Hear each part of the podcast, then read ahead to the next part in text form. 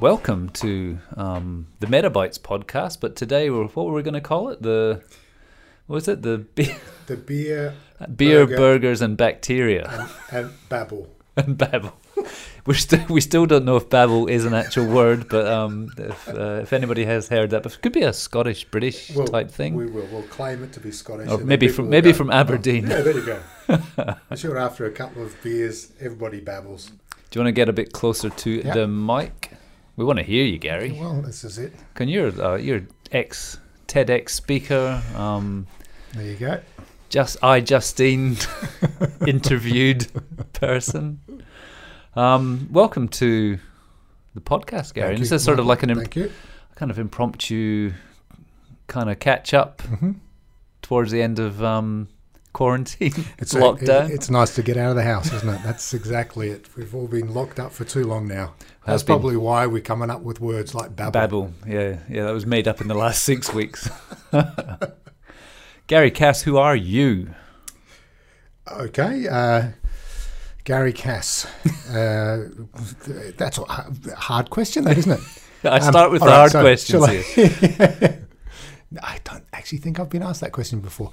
However, uh, I, let me go through a bit of who I am and where I've come from and what I'm doing and where I'm going, I suppose. Um, it will go back to born in Scotland, like yourself, Michael. Uh, I think I'm more of a, a country, uh, what we would call teuchters, I think, in Scotland. We'll Uh, cue we'll cue some like Highland music playing in the background for this part. I think you're more of the lowlander. Yeah. uh, You're not a teuchter from up the north, yeah. Just a farmer from up the north. Yeah, yeah, yeah. And so, um, yeah, born, raised there till I was 10, moved to Perth, uh, educated here in Perth, loved Perth, grew up in Perth, thought and still do think that Perth is the greatest city in the in the world to uh, to to be young, especially and the- during a pandemic. and, yeah, that's true. Um, just the fact of the, the weather, the beaches, the the the, the rivers. Uh, it's it's a fabulous. There's a place. Vibrant, a vibrancy as well, isn't there? There's sort of Look, it certainly is. Yeah, definitely. It's definitely got better, isn't it? Uh, It's- since it's maturing, From, uh, yeah, yeah, yeah. from the eighties, uh, there's certainly uh, more of a, a, nightlife scene here, I suppose. There, I mean, there always has been, but I think it's become more uh, cosmopolitan now. Um, still have a family, so married, uh, two kids. Loved again. I loved growing up here, and I loved having a family here as well because there, there's so much to do in Perth uh, in that family with the parks and, and the outdoor stuff that we were limited to, of course, for the last six or seven weeks. Um, Yeah. Then uh, university here, did a horticulture degree, majored in viticulture. Always claimed to be pretty good at growing grapes, but really bad at making wine. Actually, horrendous at making wine. I, I just didn't get it. it would have been better it. the other way around, wouldn't it? Absolutely. I went into it. Actually, I went into viticulture. I thought it would be a great uh, career because I thought it would support my uh, my uh, drinking habits and so forth. But uh, no, it, it, as as bad my well even I, I can't even drink my own wine that I made So so there we go. So um, and then sort of so moving on from that, I worked at the university for oh, 20 odd years in agriculture. This is Um, UWA. this is UWA, and enjoyed very much enjoyed uh, my time at UWA in agriculture, where I worked in teaching labs. So I worked a lot with the students. It was great to have that interaction with students, and it's I think even nowadays you could say that working with young people is fabulous. Again, it keeps you young and it keeps you thinking uh, young uh, as well. So very much enjoyed working with students and in their research projects uh, and, and in the labs. But I think my claim to fame, and you've mentioned my TEDx talks and, and iJustine and, and travels around the world, is that And it is wine related, it is obviously. wine related. Uh, I suppose I could claim to be the first person in the world to make a dress from red wine. Beer, champagne, actually any alcohol you want. So, and you know, it certainly got us quite a lot of, uh, of publicity, and it stems back to me working in a in a winery down in the southwest, down in Pemberton, and um, I made a mistake. Yep, I I got it wrong. It's not the first time I've got it wrong, and it's not the probably going to be the last time, where I contaminated a vat of wine with uh, a bacteria. Uh, many people would know this. It's non-hazardous bacteria. It's one of the good guys. It's uh, most people will use it to make kombucha tea. Uh, it's uh, what they call the SCOBY in the kombucha tea. It's also known as the mother of vinegar. And if you contaminate a vat of wine with this bacteria, which I did, you turn the vat of wine into vinegar. Is that the stuff you get in the you know the the organic section of Mm. Coles these days? You Mm. get the vinegar with the mother. Is this is this the mother we're talking about? It is the mother, actually. Yeah, it's it's called the mother of vinegar originally from oh, many hundreds of years ago, where it was the protector of the wine or the vinegar. Because of course, a lot of people used to store their meats and their food in in vinegar. It was a great preservative. It was the one they could, could turn their wine into vinegar, store everything in there. Um, when our diets used to consist of a lot more sour things than, than is now. So so that mother was to a, a mother to protect that that vinegar, and the mother is a slimy, sludgy material that again many people throw out because they just think that it's this slimy material. It's what I did in the winery many many years ago when I contaminated the vat. I kept my job for a while.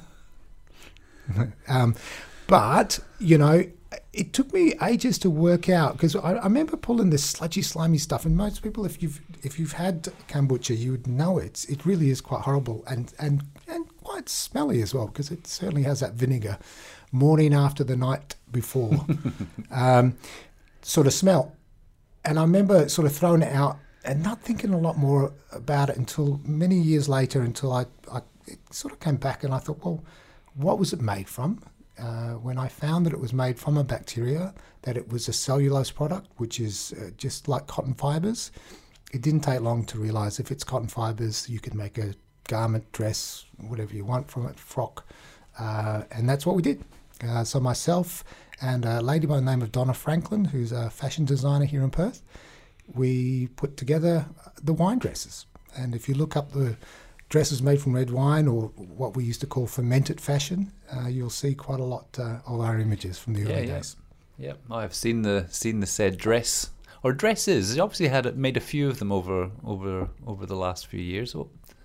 We did, we did. Uh, I think we, we tried to make, we were invited to quite a few shows from around the world. Um, gosh, from Ireland right through Europe, Asia, America, Australia. And who were the people interested? Was this from a Hmm. fashion perspective, or was it from a from a science sort of Yeah, perspective? What, who who sort of got the got the bug with the with the dresses?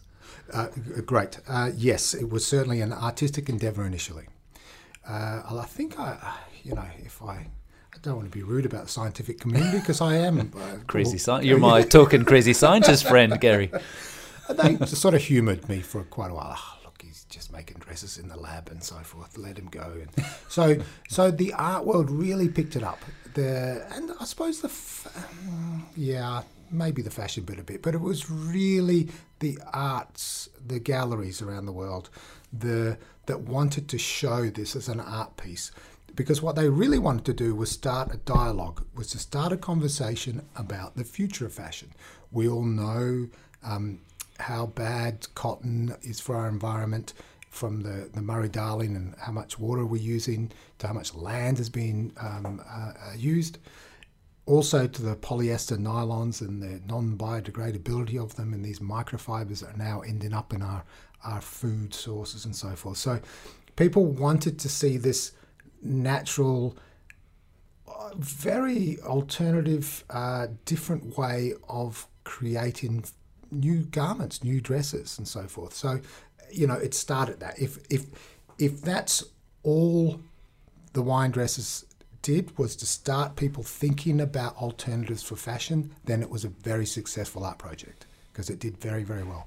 Uh, lots and lots of media about it. Now, as it stood back then when we first did it, there was no way it was ever going to be commercial, um, and the, it had many flaws. It, it, it one, it smelt, and it smelt really bad, and we deliberately look we. We could have used detergents and we could have uh, used quite a few of these cleaning products to get rid of that smell. but we decided not to. And we did that. It's another sense, isn't Well, it? Smell. a- because we wanted people to come into the galleries, smell the dress, and then sort of question what they were willing to put up with Mm. If it was environmentally friendlier to to the world. You know, and I, I, I talk to people and discuss this with many people uh, for many, many years, is that people seem to want to save the planet and do the right thing by the environment. But I'm not sure how much they're willing to put up with. You know, are they willing or to to be actually do. Like Well, w- when it comes down to it, a lot of it is just chat, isn't it? It's a lot of it is- Absolutely, they're talking the talk rather than walk the walk. Are they willing to wear smelly uh, dresses and and and and uh, uh, d- d- you know stained and ripped and well, actually probably are nowadays, aren't they? I think Lady Gaga started that one off, didn't she, with the with the meat dress? I thought it would have been a good compliment for her uh, meat dress. Could have had a her cocktail wine dress for after the the, the uh, show, but you know, so so really, again, it, it was very much that it did start these conversations, people thinking, you know, and the the obvious um, retort to that is, would I be willing to put up with it? And you know, I probably would have to be honest and say not. So, so so we knew that we knew needed to do something different. So. Even so, it started. The wine dresses was great, and it really uh, started us down that sort of direction. I sort of knew then it needed to move back into the sciences, that it needed to come for us to fix this smelly problem, uh, for us to fix the, the issue that if it wasn't wet, if it your dress dried out, the wine dresses dried out on the model, it just kind of cracked and fell off them. Which you know, some people get a little upset if you're walking down the street and the dress sort of cracks and falls off you. I don't know. There's some embarrassment thing going on there. I don't know. So I knew that we would have to sort of move into the sciences and to fix these problems, and and and that, that's what I did. Yeah, and I mean, even from a, I mean, if you're going to take on an industry like the cotton industry, I suspect there's a, an element of the amount you can produce as well. Um, and obviously, for what you were doing, it was done in small batches. And when did you first start thinking about how it would how it would be possible to to actually compete, even compete with something like like cotton from a production perspective? Was it even possible? Or, So the way I've approached that, and I still approach that uh, even today with my new uh, projects, is that I've never seen it as sort of a replacement for cotton or polyesters and so forth. It was always going to be an alternative. It was always going okay. to be a let's take some of the let's all work together rather than trying to compete and you know fight against each other. Why don't we try and work together, take some of the environmental pressures off of the cotton and polyesters and plastic world, and and and you know even the smallest, um, uh, more environmentally friendly projects may help this environment. So, Yeah, yeah. so it's a matter of all working Yeah. together, and I think that's very very important. Well, we were chatting earlier today, a couple of hours ago, about that exact thing that these industries, as you said, the, the competition is not going to help anybody. But they have to be looking into the future, and I mean, obviously, in the, in the last few months, we've seen a big change in, in, in the world how we've been working, and you know that sort of these sort of changes really help perpetuate big changes throughout industry. We've seen with oil prices going down, and I mean, if if companies like BP, Woodside, all these big sort of oil and gas companies aren't thinking um, like how how they're going to react to the renewable energies down the track, if they're not thinking about that sort of stuff, it's not going to work. Um, they're they're just going to they'll be like a Kodak and, and disappear into the background. I think these companies certainly have to look at it from a they can't afford not to be involved, and Yeah. that's really important. So I think again, little startups like ours, the wine dressers, and many of these other little alternatives, big companies, big industries need to start to support these guys, and and bring them up along with them. And I say that because again, we can't just say, all right, we're going to stop all production of polyesters and nylons. That's seventy percent of the wearable Yeah. world. You, you, you can't. It's You- impossible, yeah. Absolutely. So we need to wean off of that, um, and it will be these alternatives that will allow, and these big companies can almost bring them on board and become these new alternatives themselves. So. Yeah, it could be something that you, that they see as that they're just playing with just now. They're just bringing it on, getting Yeah. research grants, um, getting a bit of media publicity for sustainable products. Mm-hmm. But you know, it just takes one to, to kind of swing and Yeah. um, off and running. But Yeah. Cass Materials, then, which is your Okay. your new entity, Yeah. um, wh- where was that born from? All right, so going back to the wine dresses, and, and again, that became the beer dress, and, the actual beer dress itself went to the World Expo um, in Milan in 2015, which I, I kind of loved also, and we promoted it very much as a, it was, I think, pretty much 75 years exactly from when nylon was introduced at the New York Fair. I think it was uh, the World Fair in New York, I believe. Yep. You know, so, so when you think about nylon, it's only been around for 75 years. You know, it just seems like it's been around forever. And and I also the other story that I'd heard was that um, that when nylon was first introduced, all you could do was make um, brooms and, and toothbrushes and so forth because the fibers were so thick. And of course, now you've seen what with technology and improvements, what we're able to do with these fibers. But it encouraged us from our wine dress that was smelly, uh, it fell apart, uh, it, it wasn't flexible at all, and so forth.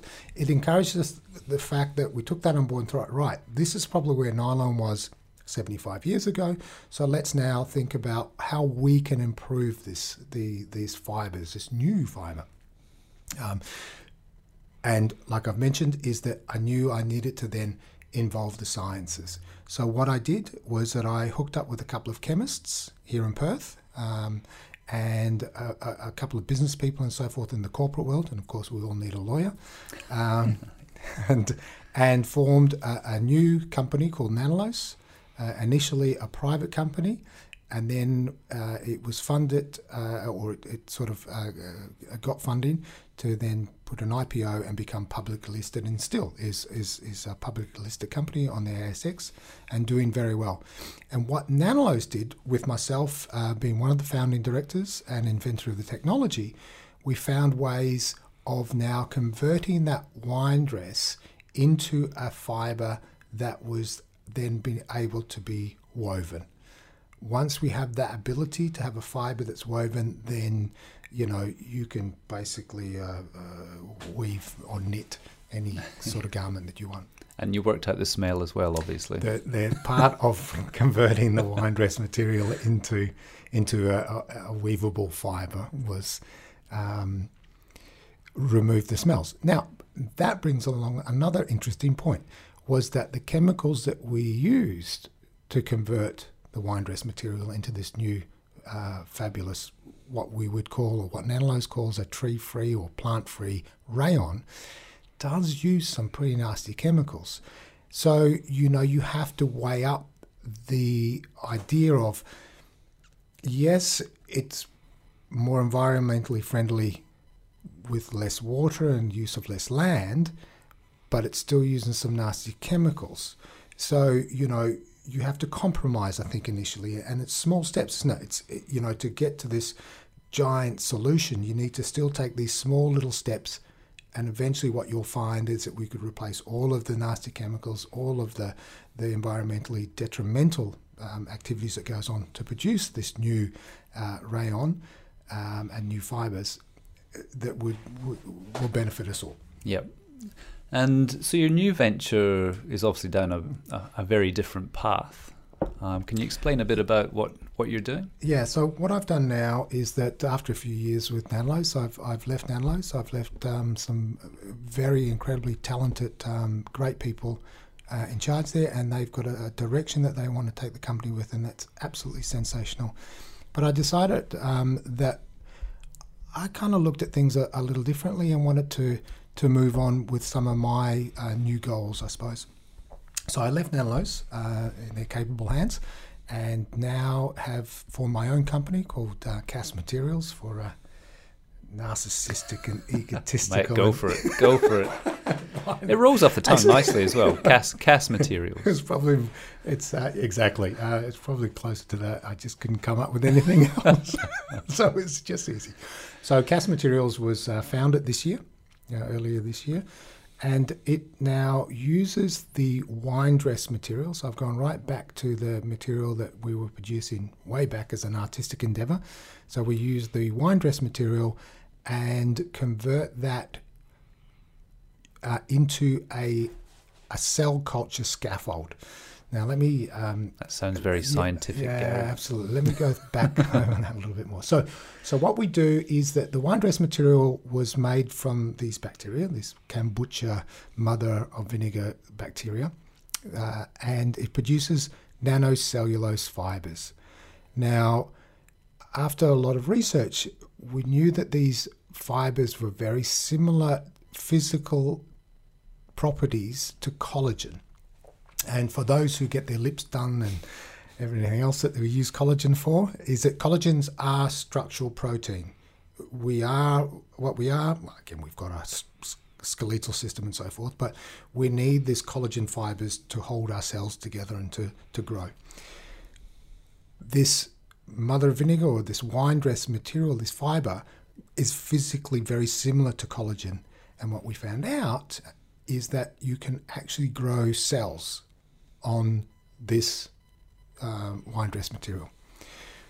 So, what that led us into thinking was that if we can grow cells on it, and we already have grown skin cells, liver cells, uh, eardrum cells, hmm. in that, and the latest one that we've just been able to achieve is muscle cells.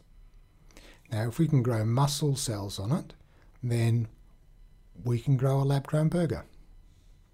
So I'm now working and have uh, uh, uh, created what I'm calling a BNC flocks or BNC scaffold. BNC short for bacterial nanocellulose, which doesn't roll off the tongue as much as BNC. Uh, so the BNC scaffolds we are now producing that will produce or, or be be uh, uh, sent to these cultivated meat companies or lab grown uh, meat companies around the world for them to use to grow up these new burgers, chicken nuggets, uh, shrimp dumplings, and so forth. So, a growing industry. As I said, we are talking before about the, the various companies around the world that are kind of leading the way in this in this space. Who are the who are the sort of big players just now in this yeah. sustainable meat market? So, um, before I get to that, if I can just go back to let's just say uh, where it sort of all began, I suppose. Now, if people do look it up, they're probably going to look up uh, lab grown burgers and so forth, and they'll come across in 2013 a Dutch uh, professor called Mark Post, and he's uh, claimed now, and it's there's a BBC show, BBC show, obviously in Britain, that they actually grow, they produce a burger and cook it and eat it on, on the show. And it's quite a, a good watch. And it's a nice watch to see uh, and uh, to see how people react when they eat the burger for the hmm. first time. But what I want to kind of uh, maybe uh, inform people is that even so that that will be the claim to fame, I'm sure, and history will tell you that that 2013, it was actually a couple here from Perth that created the first uh, cultured meat product and ate it. And they were the name of Oron Catts and Ionat Zurr from uh, Symbiotica at the University of West Australia, where in 2004, 2002, I think it was around about them, they went to France and exhibited in an art gallery where they grew up a frog steak. So they took, instead of, and what they really were trying to do from an artistic endeavor, again, it's this whole trying to create a discussion and, and people thinking about the alternative and future of food, is that they took a biopsy of a frog. So the animal itself doesn't have to die. They took a biopsy of the frog, grew up the cells in the form of a, of a burger or steak, and then ate it. And that was part of the exhibition, it was part of the performance. And that was done, you know, 10 years prior to the this original burger. But anyway, we'll move on. So I think you know Perth has got that claim to fame. Amazing. I like, I like the connection back to creativity again, Absolutely. though. Like I mean, the artistic endeavor created the, the, the ideas to to to then harness something that potentially could yeah. could change the face of of meat agriculture around the world. So the the sort of symbiosis of creativity, yeah. art, technology, science coming together is is the is the power. Absolutely, no doubt about that at all.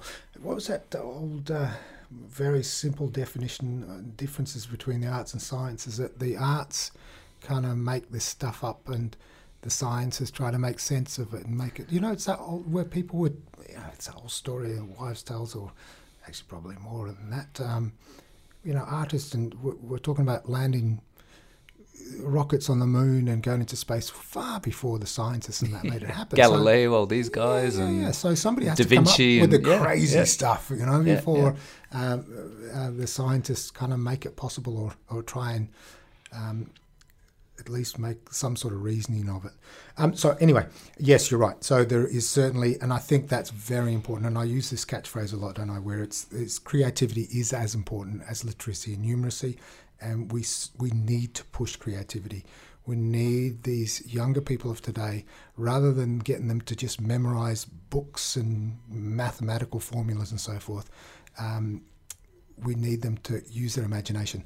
I go into many schools and, and give discussions about that, and I, I actually ask whether it would be possible to have maybe one session a week just called uh, the daydreaming session, where the students just sit around and bean bags and look at clouds or trees and you know and and just coming up with crazy ideas think, like yeah. Absolutely. And you find that most of these big companies like 3m uh, google and stuff allow that to happen? They allow people a certain amount of their time during the day or during the week where you just play around. Yep. And they do that and a lot of companies will say well why would you want to why you want to work them and so forth? No these companies realize that if you come up with the new pokemon go or the new uh, technology. It belongs to them. You need to allow people to to think new stuff up, and yep. and, and I think that's uh, you know crucial. I think even the last um, few weeks with the COVID um, pandemic, that's obviously taking taking over the world globally, and people in lockdown, and people being sort of pushed out of their normal routine could there could be down the track some highly creative or, or different ideas coming out from it. Obviously, there's a lot of um, pain and suffering as well, but um, I think from a creativity space, as soon as you can shift your mindset into a different space, and this is obviously forced. Mm. Forced this on everybody. You never know what could be coming out of this. I think uh, Isaac Newton, I think, was in lockdown with the plague at this stage. He was put. Okay. He went out into the country to a farmhouse and stayed there for. I, I don't know the exact story. I haven't met him, um, and came up with theory of gravity before your time. a little bit, a little bit. Came up with the, his theory of of uh, gravity. That's where you know that because he was alone, isolated, the the mind works differently. So I mean, obviously he had a fairly special mind, yeah. um, but I suspect you've got a, a fairly special mind well, as well, Gary. Look, I think I think we all are born with that, uh, but we're probably educated out of it, aren't we? Educated uh, out of it. I and, like that, and, or I don't like that actually.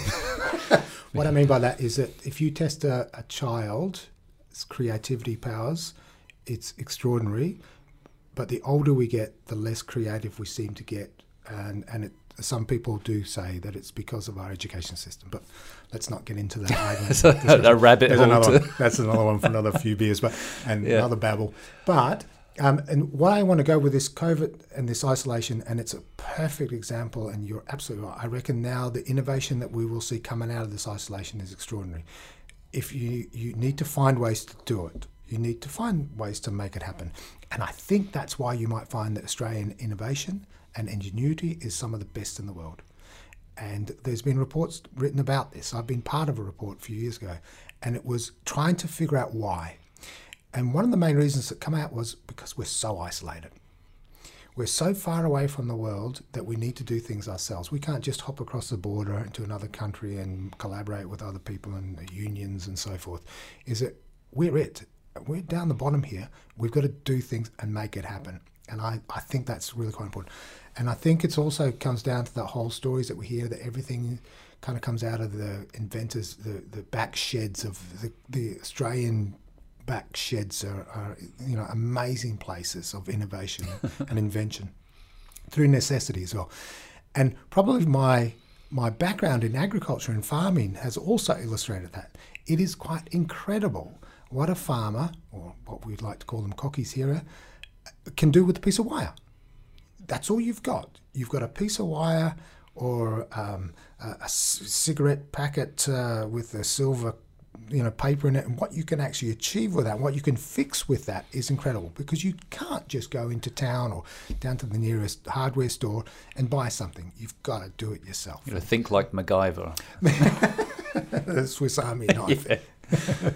So so yes so so I think you know you know that certainly creativity and, and all the rest of it is quite important. And, and I think where we were going with that was that yes it, you know the real history will should show that Oron and Ionat were the creative people here from Perth that made these frog steaks that sort of started this cultured meat, cultivated meat uh, revolution.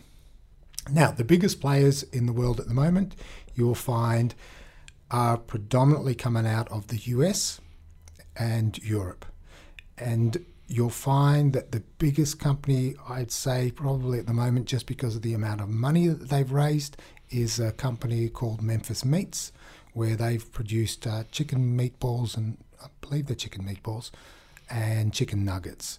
So they've come out of California. Another one in California is BlueNalu, which are the cultivated fish people.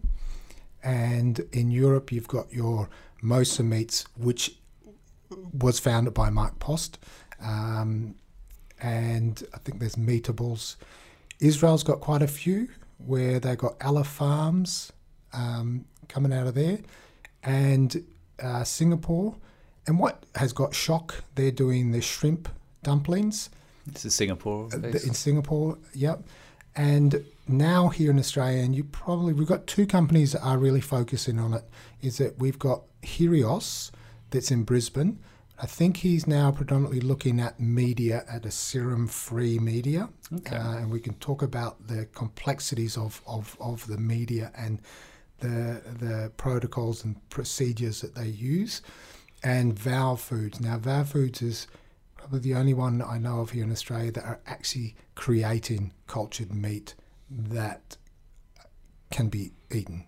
Um, and they've got a lot of money just recently to scale up. And what is it they're trying to solve? What what is the what is the mission of these companies? So, I mean, obviously they, they may differ, but what is there an overall kind of focus that hmm. they're that they're trying to trying to harness or trying to create?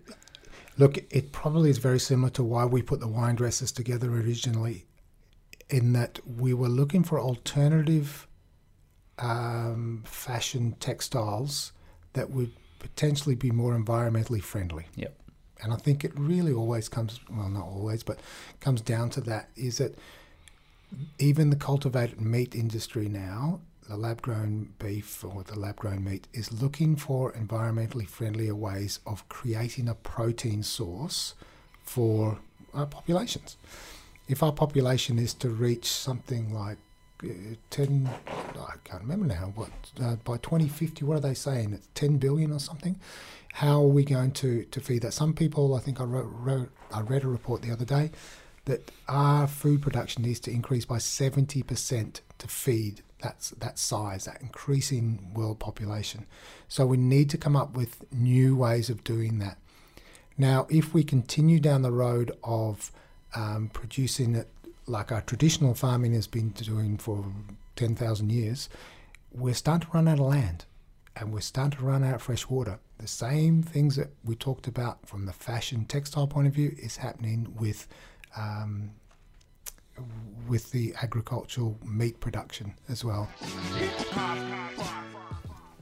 Hey guys, just a quick interlude to give you some statistics on the environmental impact of livestock farming. We thought it'd be good to add this little bit of info into the podcast so you've got a bit of a perspective on the, the global impact. So, number one 14% of global greenhouse gas emissions come from livestock farming, and by contrast, global transportation accounts for 13%. 26% of the Earth's surface is used for livestock farming, and this represents 70% of all agricultural land. Livestock farming is a top contributor to deforestation, land degradation, and water pollution. 28% of humanity's freshwater footprint is used for the production of animal products. And did you know 15,000 litres of water per one kilogram of beef per- produced? So we use 15,000 litres of water for every one kilogram of beef produced. So that's just to give you a bit of context on the statistics behind the conversation we're currently having. Let's get back to it. So, to stop that clearing, a huge clearing of lands to, to, to grow uh, farm animals and, and the use of water, what did someone say the other day? That we export a lot, most, if not all, of our wool is exported overseas. It's grown here, and what we um, should be saying is that we're just exporting water because of the amount of water that we have to put into to produce that wool. We might as well just send the water over there, and that's quite hard to take from the dry one of the driest continents in the world. We should be preserving our water. It's so, not something you think about either, is it? The water side of it, and cotton was the same, wasn't it? The amount of water used to like Yep. to create a good old pair of jeans yep. um, is ridiculous. 10,000 litres of water, I think it was, for one pair of jeans. That's and half I, a swimming pool. and, and I, I, think they're actually saying it's very similar with wool. Um, and I do have the figures, um, but don't have them at the moment because we're just babbling on what it is worth for the cultivated meat industry as well. But it's certainly up there. They're certainly using a, a bucket load of water and a bucket load of land to produce meat and these pro- protein sources. And n- not to say what we're doing to our oceans by by fishing and so forth, and some of the techniques that we have now uh, to fish, we're, we're really uh, um, pushing it too far, I think. Uh, but so going back to the cultivated meat, what what I suppose this industry is trying to do, and yes, it certainly is an emerging industry. It's only been going for the last few, say, four or five years, I suppose but also the fact that 90% of the cultured meat companies are now existing today started in 2019 or in hmm. last year. So huge growth. Uh, it certainly is getting more accepted. I know when I spoke about this a couple of years ago, there was still that yuck factor. There probably still is a yuck factor, but I think it's certainly getting better. Uh, and you know, some of the techniques that they use for this, just even things like vertical farming, if we can, and, and that's the buzzword, of course, it's been around for a while now, is vertical farming. Is how can we, rather than growing multi stories or building multi story buildings uh, to, to house offices or people, why don't we farm in these multi story uh, buildings? It makes sense, it's less of a footprint on the environment, but you know, how do we do that? And I think cultivated meat where you can feed a it's like almost a hydroponic, isn't it? Where you you feed in a media to the cells, whatever it needs. I've never feed. heard of hydroponics, by the way. Never. so, but you know, we don't need that sunlight as much. We don't need the grass, or yep. you know. So, and one of the major issues with any type of vertical farming is how do you get the sunlight into it? If you don't need that sunlight, then it, it solves one of the problems. Could you? I take it you could go underground as well. Could you go vertically below the ground uh, into? It's a great uh, suggestion. There we go. We're solving the world exactly. already on a, after creativity. A couple, of, a, a couple of years. Uh, even better idea, Michael. And the reason that I like that idea, uh, never given a lot of thought, but I like it. A trademark. Thank you. There you go. I'm sure nobody's ever thought of that before, ever.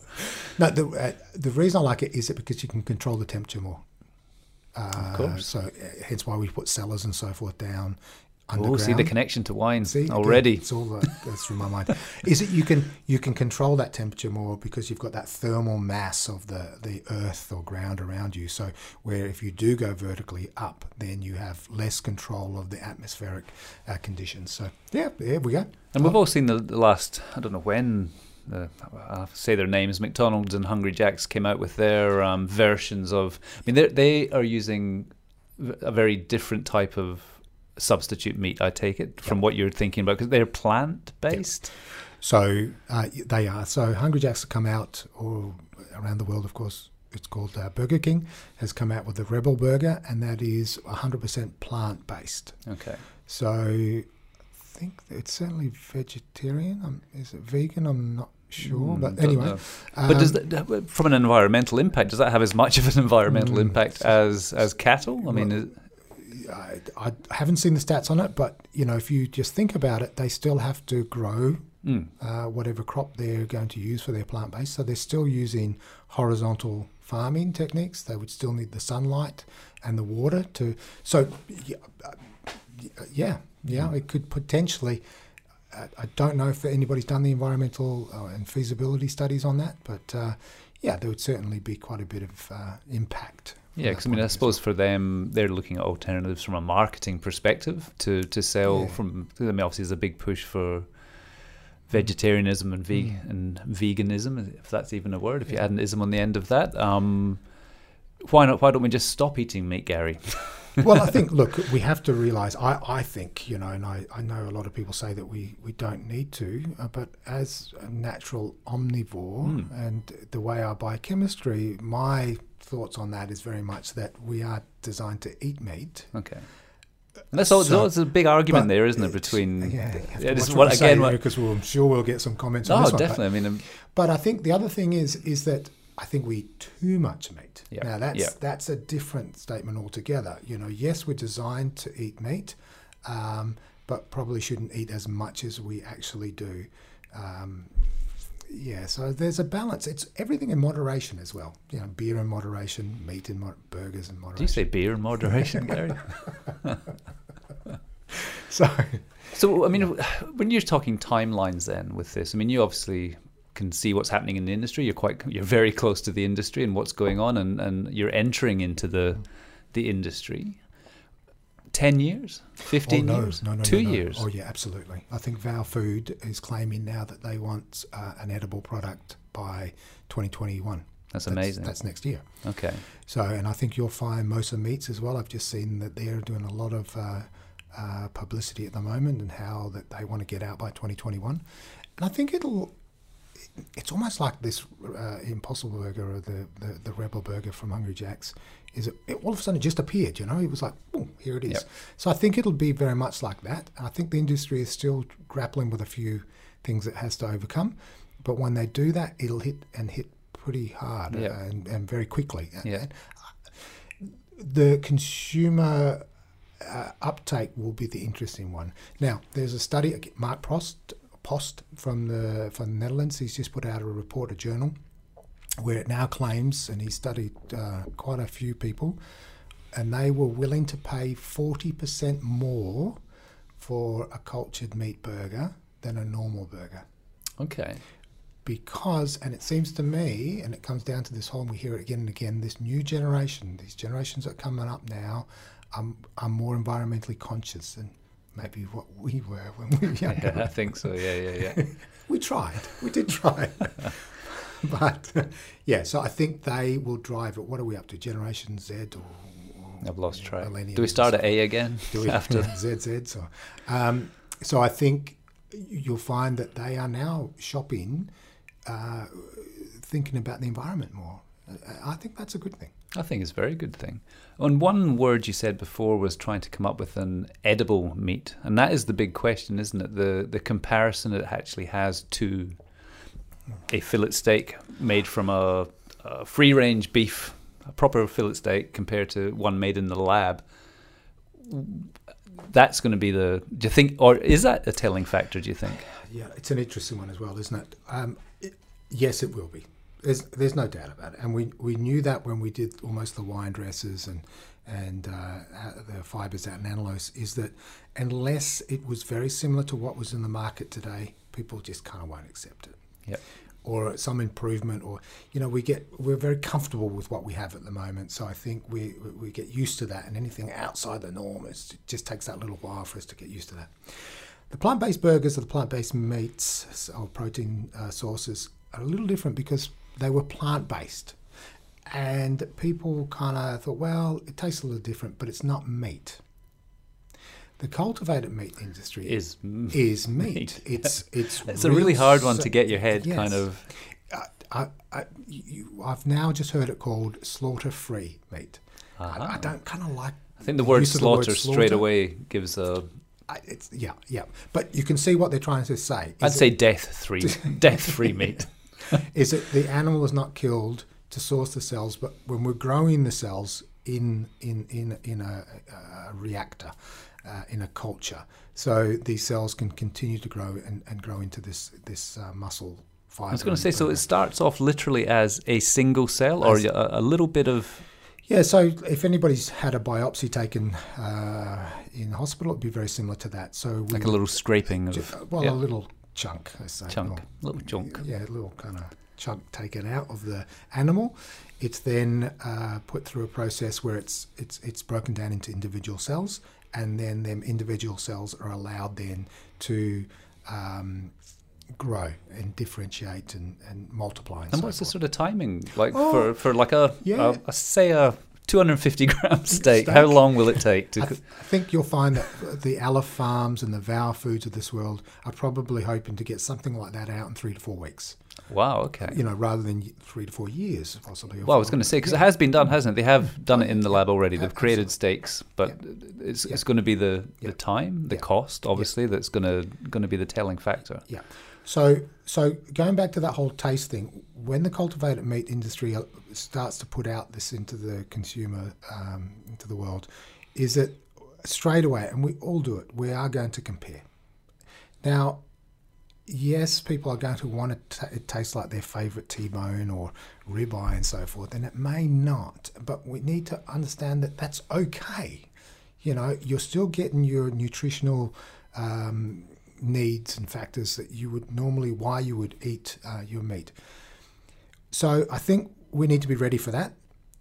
The industry will certainly try and make it, and they they, they are already. So the the burger that was produced in 2013 and and cooked up at the BBC, one of the things that they were missing was that sort of fat content. We're, we're kind of that juiciness and that fat that it didn't have back then.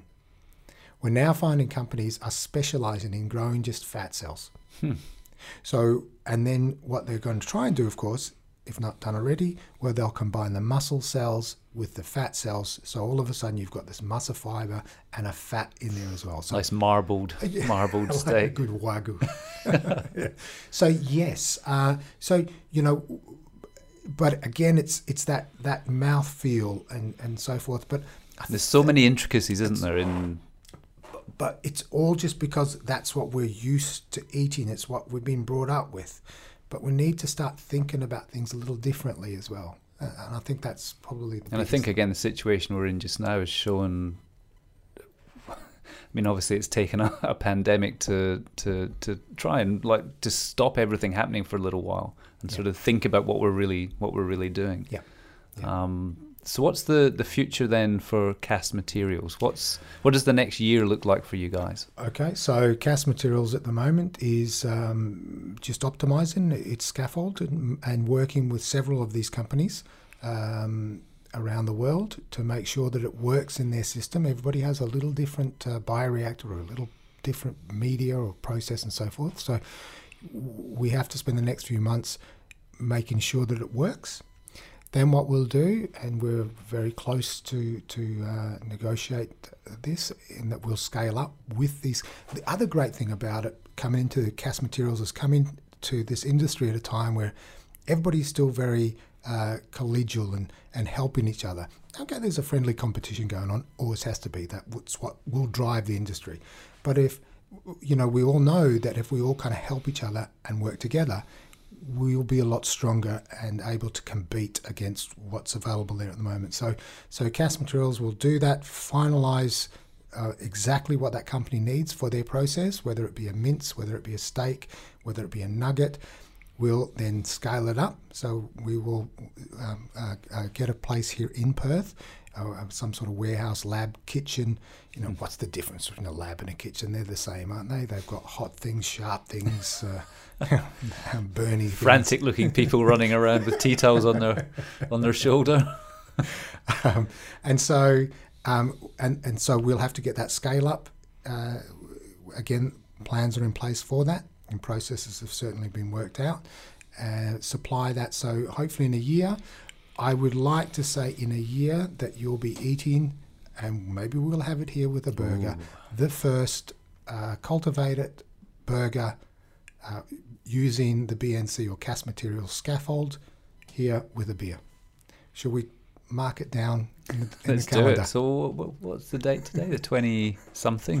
what is it today? End of end Yeah, of May. End of May. End of May next year. Then we'll be back here for uh, If for more sooner. for more beer, burgers, babble, and bacteria, but with um, a burger made in your kitchen or lab.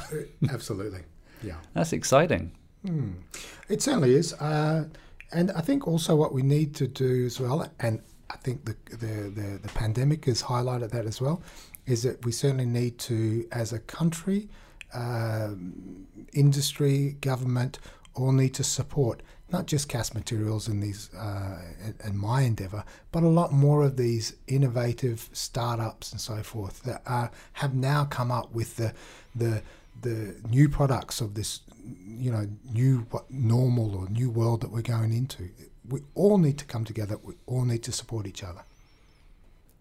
That's amazing. Mm. It's been great seeing your, your journey over the last few years with, with the various endeavours I've been involved with as well. Um, thank you very much, Gary. Thank you for, for coming in and sharing a beer and a and a babble and a burger.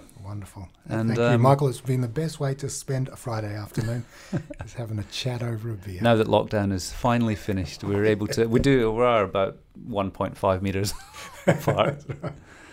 Thank you. See ya. Pop